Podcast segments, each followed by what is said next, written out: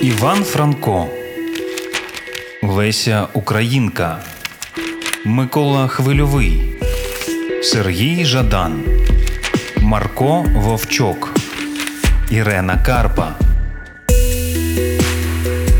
Непрочитане. Непрочитане. Почуй українських авторів. Сергій Жадан, Депешмод. Вступ номер 3 Північ. Мої друзі хочуть, аби з ними рахувались. Вони ревниво ставляться до того, як із ними розмовляють і про що, як на них при цьому дивляться, намагаються зрозуміти, що про них думають, коли говорять. Постійно скандалять, з ними важко спілкуватись. Вони нервують в компаніях, якщо це не їхня компанія. Їх час від часу звідкись викидають. Якби хтось із них летів літаком, його би з літака викинули. Це вже точно. Я сам до таких речей раніше нормально ставився, але останнім часом теж починаю заморочуватись. Не люблю, скажімо коли хтось забуває моє ім'я. Ось, скажімо, ми говоримо, говоримо, і раптом виявляється, що ніхто не знає, як мене звати. Навколо стільки придурків крутиться. Або терпіти не можу, коли в когось на обличчі різна хуйня. Ну я маю на увазі не якихось там циклопів однооких, звичайно. Просто якщо в когось обличчя порізане після гоління, або кров на губах, або інші речі, не люблю. По-моєму, це неповага ходити з такою гадістю на обличчі. Не вмієш голитись, сиди вдома, вдикай у телевізор або займись чим-небудь корисним. Ні, обов'язково розхуячить собі писок яким-небудь станком, перестріне тебе на вулиці і давай вантажити нікому не потрібними речами, не пам'ятаючи до того ж, як тебе звати. Або не люблю косметику, жахлива річ, косметика, агресивна і погано пахне, парфуми терпіти не можу. Щепити ладно, але так не розумію. Різні обручки, кульчики, значки. У всьому цьому є неповага. У всякому разі, мені так здається. Раніше я спокійно ставився до подібних речей. Загалом раніше я багато речей просто не помічав. Життя така прикольна штука. Чим далі запливаєш в її акваторію, тим більше гівна плаває навколо тебе, плаває і не тоне. Але з іншого боку, так і цікавіше. Друзів у мене досить багато. Це навіть не компанія, скоріше такий дружній колектив симулянтів, які намахують усіх вербувальників і роботодавців. Ми живемо в кількох сусідніх кімнатах на одному поверсі. Спимо, де попало. Я навіть не всіх знаю. Справжній друг тут один Вася комуніст. Інші публіка більш-менш випадкова, хоча теж наші друзі. Вони то з'являються, то зникають. Інколи їх набивається на нашому поверсі більше десятка. Інколи я сам по кілька діб блукаю коридорами, вилізаю на дах і дивлюсь навколо. Нам усім по 18-19. Переважно більшість моїх друзів уже повиганяли з навчання. Вони тепер або безробітні, або займаються нікому не потрібними речами. Наприклад, собака Павлов ніколи не міг зрозуміти, чим він насправді займається. Батьки в собаки Павлова євреї, але на себе він це не переносить. Говорить, що батьки це батьки, а він це він. Більше того, собака Павлов говорить, що він правий. Відповідно, з батьками він не живе. Говорить, що не може жити з євреями, тусується по знайомих, інколи зависає в нас на тиждень другий. Ще в нього є бабуся, очевидно, не єврейка, бо в неї він теж іноді зупиняється. Час від часу він тягне в бабусі з сервантів різну антикварну порцеляну і продає її на барахолці. На отримані гроші накуповує в аптечних кіосках навколо ринку таблеток і їде до нас. Тоді ми взагалі не виходимо з кімнати по кілька днів, хіба що відлити чи поригати, але поригати можна і в кімнаті. Я люблю собаку Павлова, навіть незважаючи на його антисемітизм. Мені то чого. Собака ідейно не працює, вважає западло. Говорить, мені западло працювати на них. Він загалом вважає, що в нашій республіці відбувся переворот, і до влади прийшли євреї. Жиди, каже він, всюди жиди. Я, в принципі, вважаю, що він даремно так говорить, але працювати теж не хочу. Нещодавно, правда, наші друзі, рекламники Вова і Володя, влаштували собаку до себе в газету у відділ реклами кур'єром. Собака довго вагався і приходив до нас на поверх, блукав кухнею, називав Вову і Володю жидами і вагався. Врешті зважився і пішов працювати. Попрацював днів 10. Кілька днів тому зник разом із якоюсь кореспонденцією. Вова з Володею приїздили до нас, але ми нічого не знали. Телефонували батькам, ті теж не чули про свого сина собаку вже півтора роки, здається. Їх це влаштовувало. Навіть до бабусі поїхали. Бабуся їх не впустила, дивилась через напіввідчинені двері і не розуміла, що від неї хочуть. Схоже, собака в кінець замордував стару. Спробуйте, поживіть з онуком, який на сніданок вживає спочатку водяру, а потім уже все інше. Одне слово, собака пропав, і наші друзі-рекламники погрожували зробити з ним щось страшне в разі, якщо той знайдеться. Так і передайте собаці, говорили вони нам. Яйця відірвемо. Я сумнівався, що у такий спосіб собаку можна було заманити назад до редакції, але обіцявся передати. Мені не важко. Вову і Володю ми недолюблювали, але терпіли. Вони вчились на історичному і, як більшість відмінників з історичного, співпрацювали з КГБ. КГБ, я думаю, сильно потерпало від присутності в своїх лавах двох даунів Вови і Володі. Але порядок є порядок. Я так думаю, інакше для чого б їх тримали у штаті. Вова і Володя, очевидно, що за протекцією КГБ вже на першому курсі влаштувалися в рекламний відділ однієї з перших харківських незалежних газет. Газета їхня працювала від якогось фонду демократичного розвитку. Редактор Підер Пронира вибив із америкосів солідний грант, і вони запустили в світ свою незалежну газету. Одним із перших в місті почали друкувати на обкладинці голих тьоток, а всередині розлогі програми телепередач. Крім того, постійно гнали на совок. Можна сказати, що за гроші америкосів поливали гівном нашу радянську батьківщину, нашу молодість можна сказати. Я не любив цієї газети, хоча тьотки на обкладинці мені подобались. Вова і Володя працювали, як я вже сказав, у рекламному відділі. Не знаю, як вони там працювали, мабуть, погано, тому що традиційно раз чи двічі на тиждень вони заїздили до нас, напивались водяри і бились між собою. Взагалі вони товаришували і ладили один з одним. Вова був трішки вищий, Володя трішки повніший. А от напивались, виходили непомітно на коридор і починали мочити один одного. Причому по-справжньому, без дураків, з вибитими зубами, з соплями і слізьми на фейсах. Тож які з них могли бути кагебісти, я не знаю. Ми їх спочатку розводили, а потім бачимо: ну хулі б'ються пацани, і хай собі б'ються. Може, в них в істориків так прийнято. Може, їм КГБ за це доплачує. Чого лізти? Ще з нами на поверсі живе Ваха. Ваха грузин, хоча собака його теж називає євреєм. У Вахи свій бізнес біля кільцевої, на самому виїзді з міста, зовсім близько від нас. У нього стоїть кілька кіосків, у яких працює кілька наложників. Наложники живуть в одному з кіосків, збираються там на ніч. Взимку палять багаття. Одного разу ледь не спалили кіоск. Добре, що він був залізний. Просто посмажились, але вижили. Ваха має цілих дві кімнати. В одній він живе, в іншій тримає контрабанду. Різні там шоколад шоколадки, колу, героїн і чупа-чупси. Мінтурі він платить, вахтерам теж нас не чіпає. Тож ваха позитивний герой, точно позитивний.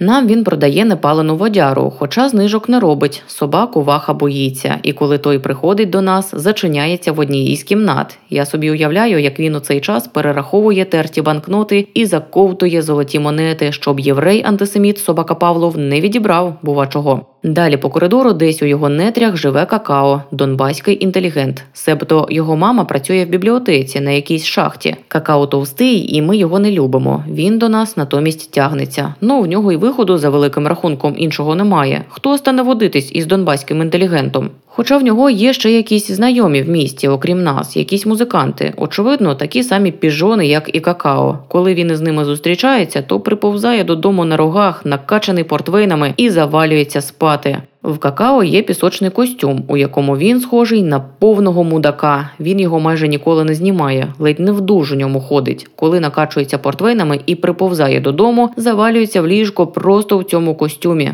Багатофункціональна штука виходить костюм донбаського інтелігента. Прокинувшись, какао виходить на кухню і спостерігає, хто там що собі готує, нюхає напівфабрикати і говорить на всілякі відв'язні теми: неопохмілений, товстий, у м'ятому піжонському костюмі. Ще весь час десь поруч живе моряк, відбитий чувак із порваним правим вухом. каже, що вуху йому собака прокусив.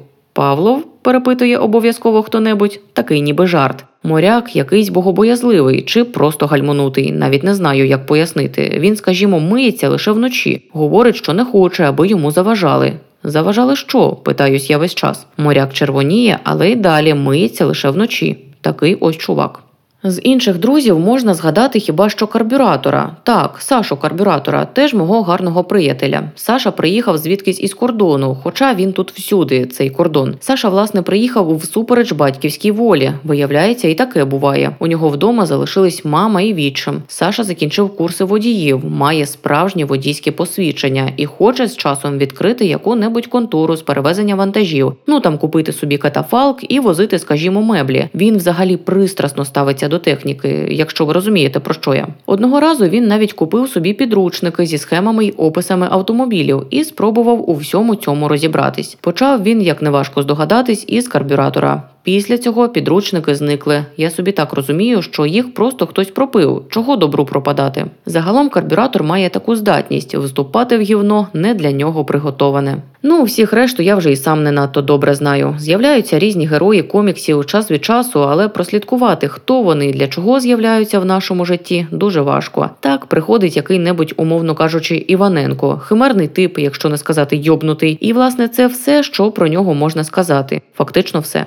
Гарна, вічно голодна компанія, котру незрозуміло, що тримає разом, бо в принципі всі одне одного недолюблюють. Ну але це ще не причина, аби ігнорувати здорове спілкування. Робити нам за великим рахунком немає чого, хоча у кожного свої стосунки з дійсністю. В нашому віці вони зводяться до якихось простих примх і побажань. Там потрахатись, я навіть не знаю, що іще. Жінки нас ігнорують, навіть проститутки з кільцевої. Ми час від часу ходимо подивитись на проституток, такі ніби екскурсії, безкоштовні атракціони. Грошей у нас, звичайно, немає, тому ми просто із ними тусуємось. Клянчимо папіроси, розповідаємо різні історії з життя, заважаючи їм одне слово заробляти важкий хліб проститутки. Але вони до нас ставляться непогано. Там на кільцевій вони не особливо комусь потрібні, так само як і ми. І їм, і нам не вистачає бабок і суспільної любові. І вони, і ми переживаємо це мокре дощове літо на порожньому харківському передмісті, зарослому травою і заліпленому рекламою. Фантастичне місце, фантастичні проститутки, фантастичне життя. Гомосексуалізмом ми не займаємось, хоча до того все йде. 7.00. Головне, що вони все правильно порахували. В таких випадках щось десь не додумаєш, обов'язково попадеш. Тут все не так просто. Коли починаєш робити свій бізнес, щось там продавати. Спершу подумай, хай ти навіть безпрограшними на перший погляд фішками займаєшся. Все одно краще перестрахуйся. Одна річ, якщо маєш справу, скажімо, з акціями або з перерахуваннями. Ну коротше, якщо бабки тобі до рук не трапляються. Тут ще за тебе хтось може все порахувати, тільки й маєш виконувати, що там від тебе вимагається і не займатися розпіздяйством на робочому місці. Інша річ, якщо ти працюєш із живими бабками, з чорним блядь, налом, і за тобою не стоїть контора. Якщо опиняєшся сам на сам, без жодних посередників з живою грошовою масою, ось тоді краще подумати, інакше де-небудь обов'язково влетиш. Це вже без варіантів. Скільки разів доводилось бачити, коли нормальні загалом люди хапались за відверто лажові речі, відповідно горіли разом із рештками фінансового благополуччя і суспільної поваги. Бізнес середньої руки така стрьомна штука, що лише один невірний крок, і вже маєш паяльник в задниці. Таке ось первинне нарощування капіталу в умовах посттоталітарного суспільства. Вони й мені спочатку пропонували вступити в долю, але я чомусь відмовився. Не знаю, щось мене насторожило, навіть не знаю що. Ззовні все виглядало серйозно. Мій друг Вася комуніст, хороший хлопець, рідкісної душі похуїст, у якийсь момент заламався жити на водці з чаєм з постійними перебоями, і все порахував. Виходило ніби складно. Вони скидаються на чотирьох і їдуть у Росію, купують там на всі бабки два ящики водяри. Якщо купити в нас долари і поміняти їх в Росії, вони якраз вигравали на курсі. Тим більше, якщо береш оптом. Ну, два ящики це не опт, але кого це хвилює? В Росію і назад вони добираються електричками, на квитках економлять, в дорозі харчуються все тією ж водярою, привозять її назад і сплавляють на вокзалі за подвійну ціну. Потім знову їдуть в Росію і купують чотири ящики водяри. Так само привозять її назад і так само сплавляють. Це займе трохи часу, але за пару ночей на південному вокзалі міста Харкова можна продати будь-що, навіть душу, якщо вона в тебе є. Після цього починалось найцікавіше. Вони їдуть ще раз, востаннє, і на всі бабки купують вісім ящиків водяри. Перевозити її дещо ризиковано, але спробувати можна, в разі чого відкупитись від митників можна буде тією ж таки водярою, хоч і шкода. І ось, говорили вони мені, у нас виходить по два ящики водяри на рило. Уявляєш? Ну, кажу, і що? І ми, говорили вони з придихом, їх пробухуємо. Що, всі вісім ящиків? Так, не подужаємо, кажу. Хуй, говорить Вася комуніст. Дні за три подужаємо, точно подужаємо. Я собі уявив ці три дні і відмовився. Вася справді вміє такі речі серйозно провернути. Я його розумію, в принципі, що йому втрачати. Це його шанс, бодай кілька днів не мати перебоїв з продовольчим кошиком, який у його випадку майже виключно складається з різної глікеро-горілчаної продукції, власне, горілчаної. Причому тут лікери? Він набирає скаутів, підмовляє моряка. Моряк погоджується досить швидко. Чому б і не поїхати, говорить. У місті йому робити немає чого. Ним навіть міліція не цікавиться, тому що живе моряк без прописки і, як належиться справжньому морському вовку, вночі переховується в душі, вдень відсипається. Про його існування взагалі мало хто знає. Дембель в маю, одним словом. Ще до них пристають два якихось чувака невідомого соціального походження і адміністративного підпорядкування. Вася цілу ніч з середини четвер проводить серед них агітаційну роботу. Говорить, що в Росії зараз можна майже за безцінь скупити будь-що, хоч танки через кордон переганяй. Але танків вони не хочуть. Вони хочуть водяри. Тож план усім подобається. Я б теж погодився, я вже казав. Ну та не склалось. І ось на ранок вони таки зриваються їхати за своїми примарними синіми птахами демпінгового алкоголю. Скидаються в кого скільки є, але у них не вистачає навіть на морозиво. Потрібно щось продавати. Хтось із компанії притягує фотоапарат. Ось каже фотоапарат. А не шкода? питають його. Ні, все гаразд, каже він. Все одно фотографувати немає чого. Справді, погоджуються всі. Що тут фотографувати? Сам Вася дістає звідкись заниканий бінокль. Я, наприклад, не знав, що у нього є бінокль, хоча ми друзі. Така штука. Ну і лишається тепер комусь цей непотріб продати. В принципі, думає Вася, продати можна було б моряку. Він лох, він би купив, але моряк в долі. Можна продати какао. Какао теж лох, і він не в долі. Але какао не тільки не в долі, він взагалі зник. Його вже декілька днів ніхто не бачив. І тут хтось згадує про ваху. Правильно, каже Вася, ваха грузин. Грузини люблять оптику. Правда? недовірливо перепитує хтось із компанії. Ну, звичайно, каже Вася, звичайно, всі грузини люблять оптику, і вони йдуть до вахи і знаходять його в одному з кіосків. Говорять, типу, ваха, оптику візьмеш? Але ваха цього прохолодного червневого ранку з головою дружить не зовсім. Він по вуха зав'яз у власному канабісі, що його він курить з вечора у власному знову ж таки кіоску разом із наложниками. Тож у вахи починаються страхи. Яку оптику, командір? питається він. Чому оптику? Вася дістає з пакета старий бінокль без шворок і майже невживаний апарат фед 5 у рипучому шкіряному футлярі. Ось каже до Вахи: бери, не пожалкуєш, товар хороший.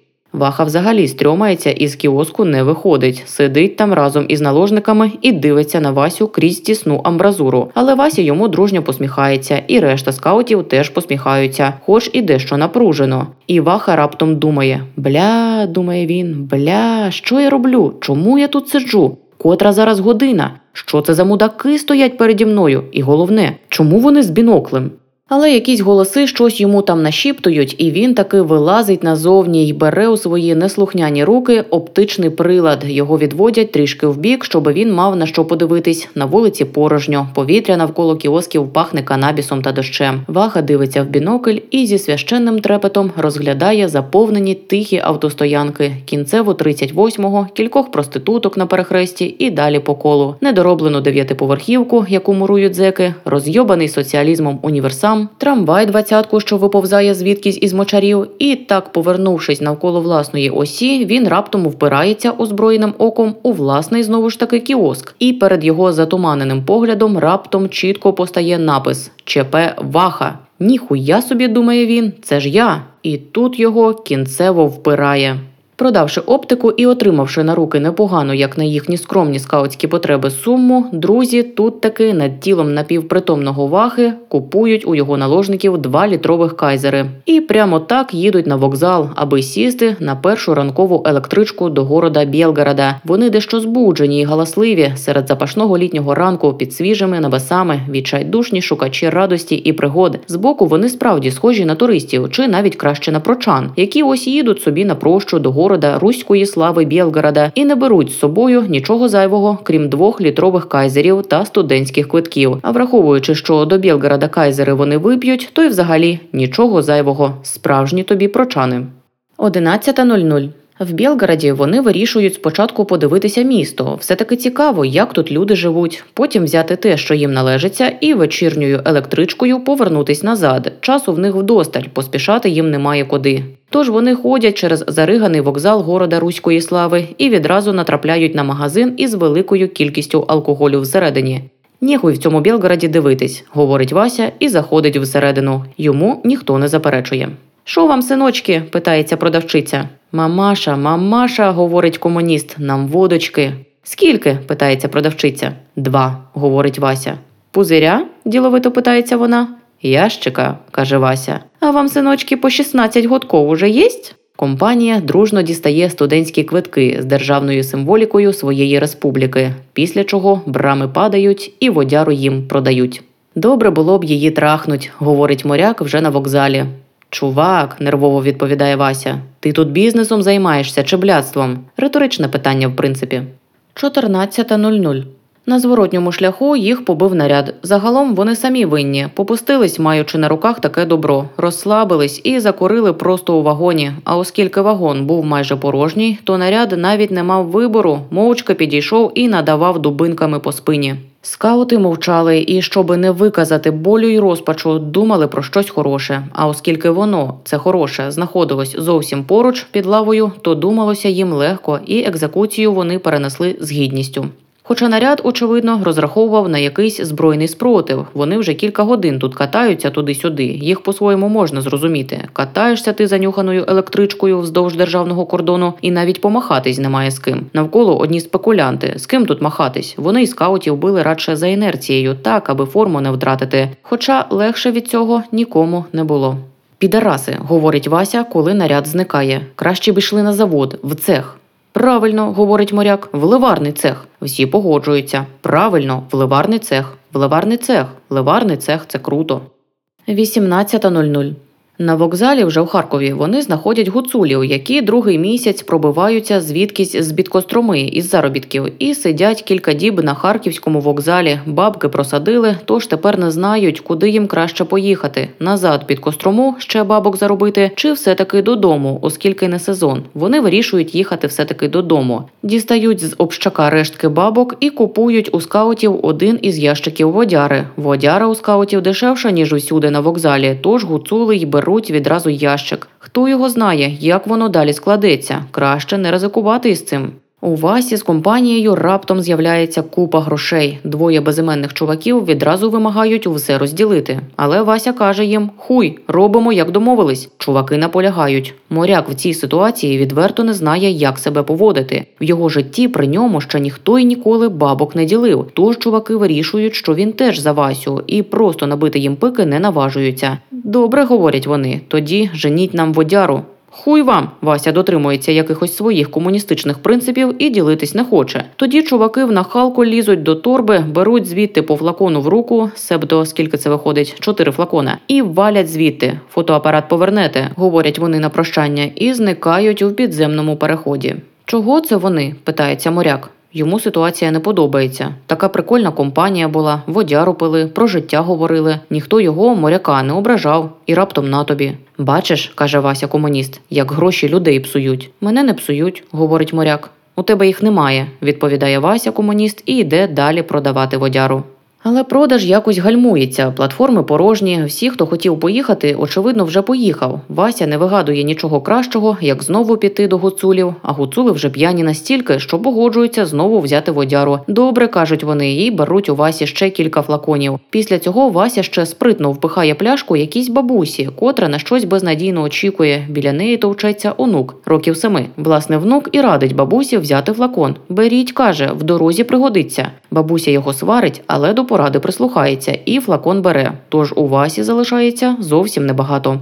З сусідньої платформи за ними вже тривалий час стежать троє серйозних чуваків в адідасівських костюмах. Вони підходять до Васі з моряком, затискають їх в коло і говорять: Ви хто такі? Вася починає пояснювати. Чуваки слухають, потім їм це очевидно обридає, і вони говорять: знаєте, це ми так спитали, що називається для годиться. Насправді нам все одно, хто ви і звідки, і скільки вас тут. Ми вам ось що хотіли сказати. Якщо ми вас ще раз тут побачимо, ми вас закопаємо десь між першою і другою платформами, так щоби щовечора над вашими могилами тривожно годів київський фірмовий. Але поки що ми цього робити не будемо. Після цього переляканий Вася трішки попускається. Переляканий моряк ні. Тут загалом ми торгуємо всім алкоголем. Це, якщо можна так сказати, наша земля, і ви нам тут не потрібні. І Вася і моряк раптом гостро це відчувають. І ми ось тут із вами поговорили. Бачимо, що ви справді не конкуренти. Схоже, ви просто дебіли. Обоє подумки із цим погоджуються. Тому на перший раз ми вас чіпати не будемо.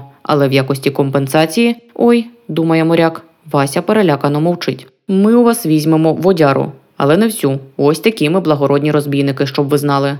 Вони залізають у торбу і беруть звідти по флакону. А, говорять, ще одне. Ми б вас взагалі не чіпали, але ви водяру надто дешево продаєте. Збиваєте ціну. Ясно, дебіли?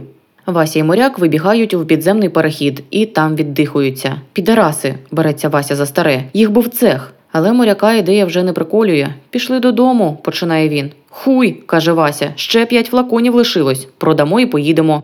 Уб'ють, говорить моряк. Та перестань, каже Вася. Що ти боїшся? Зараз швидко все сплавимо, купимо хавки і додому. Давай, не бійся.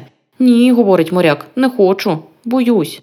Ладно, не витримує Вася комуніст. Хрін з тобою, ось тобі за роботу, давай вали. Він дістає дві пляшки і дає їх моряку. Моряк вагається лише якусь мить. Значить, так, думає він. Зранку в мене не було нічого. Зараз у мене дві пляшки. Очевидно, я в плюсах, вирішує він і забирає чесно зароблену водяру. Все, давай, говорить Вася, вдома побачимось. Да, справді дебіл, думає він, дивлячись вслід компаньйону, чия втомлено військово-морська туша зникає в темряві переходу. На вулиці теж темніє, з'являються перші зорі, і птахи ховаються від дощу в приміщенні вокзалу. Якщо зараз поїхати додому, думає моряк, можна зачинитись в душі і до ранку все випити. Так він і робить. 21.00. Він бере все, що в нього залишилось, і йде вечірнім пероном. Хочеш не хочеш, мусиш ризикувати, коли тобі 19 і голова забита голими тьотками з газетних обкладинок, рекламою та пропагандою. Чого тобі боятись на третій платформі південного вокзалу міста Харкова? О 21.00 підходить транзитний на Баку. Провідники бакинці, люди солідні, з бабками можна спробувати. Вася підходить до першого вагона, його посилають. За третім разом товстий бакинський комісар зупиняє його. Водка не травлена? питає. Нормальна водка, нормальна, каже Вася. Ладно, давай пішли у вагон. Навіщо у вагон? Вася насторожується. Не бійся, не бійся, каже комісар. Я просто перевірю, бодяжна в тебе водка чи ні. Якщо все гаразд, візьму усю відразу. Вони заходять в купе провідника, там пахне анашою і просто дорогим тютюном. У вагоні тепло і напівпорожньо. В Баку майже ніхто не їде. Ті, хто їде, сплять дев'ята вечора. Що їм ще робити? На перон вони виходити бояться, аби зайвий раз не нарватись на шмон. Водку потім у провідника куплять. Краще не соватись на вокзал. Від них усіх за кілька метрів несе спермою і драпом. Так, ніби всю дорогу, кілька днів і ночей вони дрочать по обкурці громадяни йобаного Азербайджану. Заходь, говорить Васі провідник. Вася ступає в сутінки купе, і провідник різко зачиняє за ним двері. Посиди тут. Говорить, зачиняє двері на ключ і кудись іде. Вася починає панікувати. Б'є з носака у стінку, стукає у зачинене вікно, крутиться, як щур у тісній, пропахлій азійськими травами кімнаті. Врешті сідає на нумеровану ковдру, якою застелена полиця, і починає плакати, затискаючи під пахвою пакет з водярою. Ну добре, говорить він сам до себе. Добре, не ний. Що вони тобі зроблять? Ну заберуть водяру. Нахріна мені ця водяра, подумаєш, водяра. Трахнуть. Да, трахнути можуть, особливо цей кабан у залізничному картузі, який мене тут зачинив. Ні, не трахнуть. Як мене можна трахати? Але Вася дивиться на столик, засипаний цигарками і презервативами, і думає, що в принципі можуть і трахнути. Можуть продати чеченам на комплектуючі запчастини. Потрібен я чеченам? Очевидно, що потрібен. На органи там нирки відріжуть, легені, яйця, прив'яжуть де-небудь у себе в аулі за ноги і почнуть дзьобати печінку, як Прометеєві, або припарують, як кролика, і зроблять зі шкіри бойовий чеченський барабан. Мама з Черкас навіть на могилу не приїде. Потрібно валити, валити, доки бакинець не прийшов. Вася скидає пасок і перев'язує ручку дверей. Тепер захочуть, не війдуть. Намагається відчинити вікно, воно трішки подається. Вася висовує голову на двір у запашні вокзальні сутінки, натискає ще, отвір збільшується. Вася переводить дихання, бачить на полиці кілька порножурналів і рішуче пірнає у вікно. Тут потяг різко сіпається, скрипить своїми ревматичними хрящами і рушає в бік Баку, тягнучи з собою, окрім всього, і ні в чому не повинного Васю комуніста, мого приятеля, між іншим. Завжди так. Хочеш, не хочеш, мусиш боротись, інакше з цього нічого не вийде. Або сиди вдома і не рипайся, або вже давай, спробуй взяти за яйця прикрі обставини. А там, якщо все вдасться, на тебе обов'язково чекатиме джекпот. Ну там не знаю, що в таких випадках дають переможцям: дисконтна картка, постійні знижки, безкоштовний секс. Коротше, борсайся, інакше тобі з цього гівна все одно не вибратись. Вася з відчаєм дивиться, як повз нього пропливають останні вокзальні прибудови, зникають спекулянтки і контрабандисти контрабандисти, навіть мінтовні ніде не видно. В цій ситуації він би і їй був радий. Весь цей набір рідних і знайомих реалій зникає десь у голубій далечині, і в цей час бакинський комісар розбирається зі своїми нехитрими справами, згадує про заручника і пробує зайти до власного купе. Але двері не піддаються. Ей, невірний, давай відчиняй! кричить він щось на зразок цього. Вагон тривожно вичікує. Вася гарячково совається у вікні і раптом розуміє, що застряг. Провідник взагалі нічого не розуміє. Він за звичкою говорить по-азербайджанськи з щедрими вкрапленнями братніх слов'янських мов. Спочатку просто лається, потім лякається. Раптом скаута схопив Кондратій. Потім нервово починає закликати Васю до совісті та порядку. Пасажирів закликає бути свідками. Потяг уже десь на передмістях, і тут віконна рама, в якій завис Вася комуніст, не витримує і трещить. Вася встигає згрупуватись, вивертається у вікні і цілком прицільно, як потяганий дворовий котяра, сплановує з вікна. Вітер вривається в порожнє купе для відпочинку провідників і весело жбурляє під стелю гральні карти, упаковки з під презервативів і порнографічні листівки, руйнуючи одним словом усталений побут працівника Азербайджанського міністерства шляхів сполучення. І безкінечний потяг, наповнений мішками з вугіллям і валізами з героїном, весело помахує хвостом і вже передніми вагонами в'їжджає на територію Росії. Одне слово, чувакам не позаздриш. 23.00, 8.00. Вася навіть нічого не ламає, в сенсі не у вагоні щось, а собі нічого не ламає. Просто скочується з насипу, рве праву штанину, але навіть водяру, котру він весь цей час судомно притискає до серця, не випускає і не б'є, не кажучи вже про всякі там ребра, гомілки і тому подібну анатомічну поєбень. Встає так, ніби нічого не сталося, обтрушує штанину, витирає спітнілі долоні об светр, щоб горілка гляди не вислизнула, і йде шукати цивілізацію. Ну але яка там цивілізація, якщо ти з вагона випав? Так ідеш куди можеш, вздовж заводських парканів, минаючи колишню гордість оборонної промисловості, і лише земля під підошвами чавкає, в'язка і приставуча, як жований стимурол. Але раптом Вася виходить на трамвайну колію. Ну, це вже добре, думає він. Щоб знати, в який мені бік, він сідає на рейки і дістає пляшку, надпиває і думає пляшку сховати, але вирішує не спішити. Куди поспішати, думає він. До ранку протримаюсь, а там видно буде. І він п'є далі і не переймається надто цією ніччю і всім своїм невдалим бізнесом. Усе нормально, в принципі, все нормально. Могло бути набагато гірше. Могли взагалі вбити або підвісити де-небудь в тамбурі, або в топці засмажити, тунгуси срані. Вася смачно прикладається до пляшки. Да, думає він. Добре, що водяри багато, всю навіть не вип'ю. Добре, до речі, що не вип'ю, а то де її зараз тут купиш? Хоча можна в разі чого на вокзал з'їздити, в гуцулів купити, думає він, і так і сидить у драних джинсах, що спадають без паска, в темному светрі і битих кросівках, на мокрих рейках, на яких час від часу зблискують пронизливі місячні промені. У перші ночі Васю ледь не переїхав черговий трамвай. Водій лише в останній момент бачить, що на рейках щось є. Собака, думає водій, і вирішує давити. Але все ж встигає помітити, що ні, не собака. Який собака? Собаки водяру з горла не глушать. Встигає пригальмувати, вибігає з трамваю і знаходить на рейках п'яного Васю. Ти що, дебіл? кричить він. Я ж тебе, блядь, ледь навпіл не розрізав. Вибач, говорить Вася, я від поїзда відстав. На ось, водяри. Водій бере. Добре, говорить він сам собі. Від стресу трішки можна, і сідає біля Васі. Так вони й сидять собі на колії, навіть не розмовляючи. Сидять, мовчать, не заважають одне одному. Колія широка, місця всім вистачить. На них починає крапати дрібний дощ. Ладно, говорить водій врешті, поїхали. Я тебе можу до парку підкинути, там якось доберешся. Дякую, говорить Вася. Але квиток купиш. У нас тут контролери на лінії. Які контролери? дивується Вася. Ніч на дворі. Ага, ображається водій. Звикли без квитків їздити. Ладно, мені пора. І вони залазять до холодного трамваю і їдуть в парк. По дорозі справді підсідає контролерка, підходить до Васі, той хоче їй заплатити. Лізе до кишені, але знаходить там лише товсту пачку російських рублів, виторгуваних у гуцулів. І все, більше нічого. Ось говорить він контролерці. Візьміть.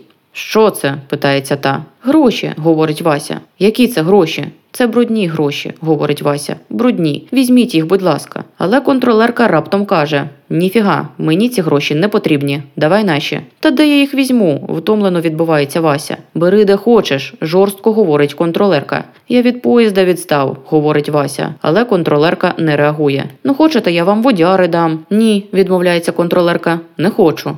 Як це? дивується Вася. Що тут скажеш, думає він. Ні квитка взяти, ні штраф заплатити. Не пруха, одним словом. Він виходить з трамваю, сідає на рейки і дістає другу пляшку. Мокрі, блискучі рейки рівномірно тягнуться від нього в обидва боки безкінечності. І саме це, за великим рахунком, і примиряє його з дійсністю.